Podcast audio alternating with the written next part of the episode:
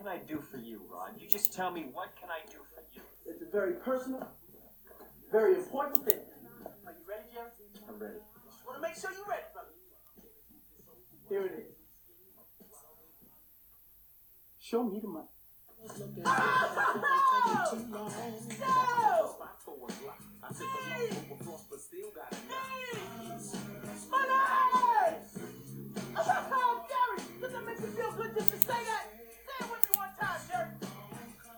Show you the money. Oh, no, no, you can do better than that, Jerry. I want you to say it what you would mean it, brother. Hey, I got Bob Sugar on the other line. I better hear you say it. Yeah, yeah, no, no, no. Show you the money. That's not show you. Show me the money. Show me the money. Yeah. Louder. Show me the money. That's it, brother, but you got to yell. Show me the money. I need to feel you, Jerry. Show me the money. Jerry, you better yell. Show me the money. All right. so there we go. there we go. Show me the money, guys. That's what I'm saying. Hold on. Let me get uh, get my headphones on here. I'm gonna zoom in a little bit on this guy. Maybe. How's that look? Does that look all right? Turn my headphone jack on, which it's not going to work until I plug this guy in. So what's up, guys? Figured I'd do a, uh, a little Facebook Live here. I had a couple people that recommended that maybe I should do a Facebook Live and explain the happenings of last night. My post. You, some of you may have seen it. Some of you may have not. May may have not. Yeah, I guess I guess that's how you say it. But um, the post is gone now. I took it away essentially let's open a beer real quick guys. So we're going to open a another lagunitas daytime ipa you hear that? I'll share a pour with you. Here we go. So yeah a lot of people wanted to know uh, what the post was about last night and you know what the big uproar up, up God, I can't even say that word. Uproar, uproar. My tongue doesn't want to make that that uh, that movement on the roar part of it. But daytime IPA. So yeah, what was this post about last night? Well, I posted. If you follow along on my personal page, I don't think I put it on the craft conversation page last night, but um, so I made a post out there and I tagged a, a few people in it. I probably shouldn't have tagged anybody you know, now that I look back at it, I probably should have just, um, I should have just said, here's what I said. I'm paraphrasing, obviously, but I said that musicians are getting screwed in Summerville, that uh, they're not getting paid what they're worth, they're not getting paid a fair wage, a living wage, whatever you want to call the fucking kind of wage that they're doing, but that they're not getting treated fairly, that they're, I feel like sometimes being taken advantage of. And um, some of these venues out there are paying them the least amount, you know, which, come on, you're running a business. I guess you're going to, uh, to get by with the least expenses you can have. Sure. But I feel like some, uh, some of these venues out here, a lot of these venues, a majority of these venues are taking advantage of of the musicians and not paying them what they're worth. You know, let's think about it. So let's just take, for instance, if you're going to do a two hour gig somewhere and that, that, uh, that venue is going to pay you 50 bucks. Okay. So if you're a solo artist, that's great. I mean, it's not fantastic, but it's pretty damn good, right? You're getting 25 bucks an hour as a solo artist. But let's think about it. So you've got to get there pretty much an hour early. You got to get out there. You got to haul all your equipment in to the venue. Uh, depending on where you park, that could be uh, even more strenuous. You've got to haul all your stuff in. You have to put it all together. You have to make sure it all works. You got to sound check. You got to do this stuff. So you've already spent an hour doing all that stuff. Now you've got a two hour gig. You got an hour gig. Sometimes these people play all through the hour or, or all through the two hours. Sometimes they'll take a break, 10, 15 minutes, you know, in between sets. Um, but a good majority of them just kind of play through, especially on a two-hour show, right? And now what happens? Well, after that, now you've got to take everything down. You got to unplug everything. You got to disconnect it. You got to pack it all up. You got to carry it out to your car, depending on where your car is. So now, really, on a two-hour show, you know, and for a solo guy, maybe you, you know, not so much time up front and, and on the back end of it, but but regardless, uh, 30 minutes maybe up front, 30 minutes on the back. So now you're talking an hour's worth of setup, takedown. You did a two-hour show. Uh, so now you're dividing that $50 uh, times three versus dividing it in half, which is 25 bucks an hour, which by any means is a respectable wage, right? I mean, how many of us out there would love to be making 25 bucks an hour if you're not, uh, you know, especially if you're in the food and bed business right now, or if you're waiter, waiter, waitress, and you're making, uh, you know, whatever the minimum is plus some tips. But, uh, you know, even if you're making a living wage, what they consider a living wage, you know, you're making 15 bucks an hour. Well, uh, it's pretty damn good wage.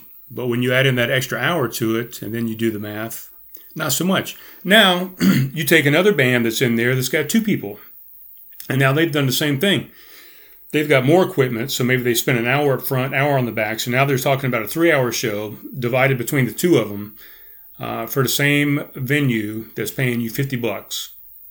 Now you've got to split that fifty between the two of you, dividing it by three hours, maybe even three and a half to four hours, depending on your setup and takedown. So not a whole lot of money. And that's just one example. You know, there's some other uh, venues there in town that play, uh, that pay, uh, let's say a three hour show, 125 bucks.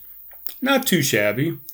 But again, a lot of the people that will play that venue are uh, duos. So now you're talking a duo. Now you're talking that same, now you got a three hour show, divide three into 125 uh, you've got a, a, half an hour to an hour set up on the front and the back, uh, plus your duo. So even 125 bucks doesn't go a long ways, especially when you add a second person to the set. And then you've got the occasional, you know, when you've got three and four members to a band. So basically, what needs to happen at these venues, and you know, I worked at a venue. I worked there at Homegrown Brew House. It's uh, still there, 117 South Main Street, and um, you know, they're one of the places that I called out last night and I tagged in the post. Um, I, don't know. I'll go through and say it. I, you know, I tagged Coastal Coffee Roasters. I tagged uh, Wine and Tapas. I tagged Homegrown Brew House. I tagged uh, a Cup of Mana. And I think that was the only people I tagged. They, they were the, the people that came up. You know, uh, three of them are right there in the in the Hutchinson Square, which is what I'm trying to talk about uh, as far as the music scene. We need to get a Summerville music scene going and the square seems to be a good place to do it with off the chain uh, sandwich shop. And you got Cup of Mana, you got uh, Wine and Tapas, you got uh, Homegrown Brew House. I don't think Montreux is opening back up again, so you're not going to have live music over there. Uh, they do some stuff there to Lacey's, I guess. A couple other places, maybe they were around the square. But when you go down the road, the only person I could think of was Coastal Coffee Roasters, so I called them out in the post as well. Um, you know, and this isn't stuff that just comes off top of my head. This isn't stuff that that I'm just making up. You know, I run a podcast and I talk to a lot of these musicians on the show. I've had a lot of them sit right here across from me. I've got one coming in in two days that is going to sit across from me. We're going to discuss this very subject, among other things. But um, you know, I'm not just not just talking about this stuff for my health. I'm not just talking about this stuff because I want to talk about it. I'm talking about it because people bring it up to me. And I ran the music there at Homegrown for uh, the last two years. And I did take it over. I believe Mr. Fleming Moore was um, the one that was running that to begin with. And when I when I started working there and took over, I got asked to uh, take over the music as well. So I've been doing that for two years, and I, I talked to these people. I know the money that that we paid.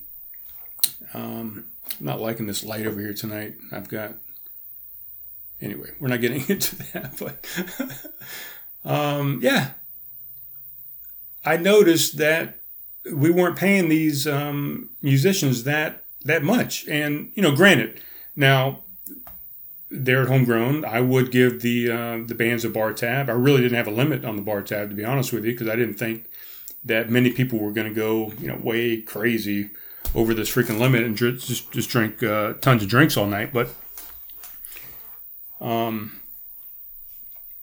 I did give them bar, bar tab, so you can add that into the mix, I guess. I mean, for sure. But then you got people like, uh, well, I'm not going to name names, but the person that's coming in here Wednesday night that would uh, be playing there Thursday, or um, uh, one of the other regulars that played in there quite often. They don't drink. You know, they're um, on a 12 step program. They're in recovery. They're not drinking. So now they don't get to take advantage of that bar tab. And you can say, okay, well, that's not my fault. I didn't, you know, make them not drink alcohol. so you can't blame me that they're not going to take advantage of the bar tab. Well, that's true as well. But here was my problem. Here was the here was the reason that I made the post to begin with. And the reason was somebody has taken over the music there at Homegrown, uh, took it over immediately.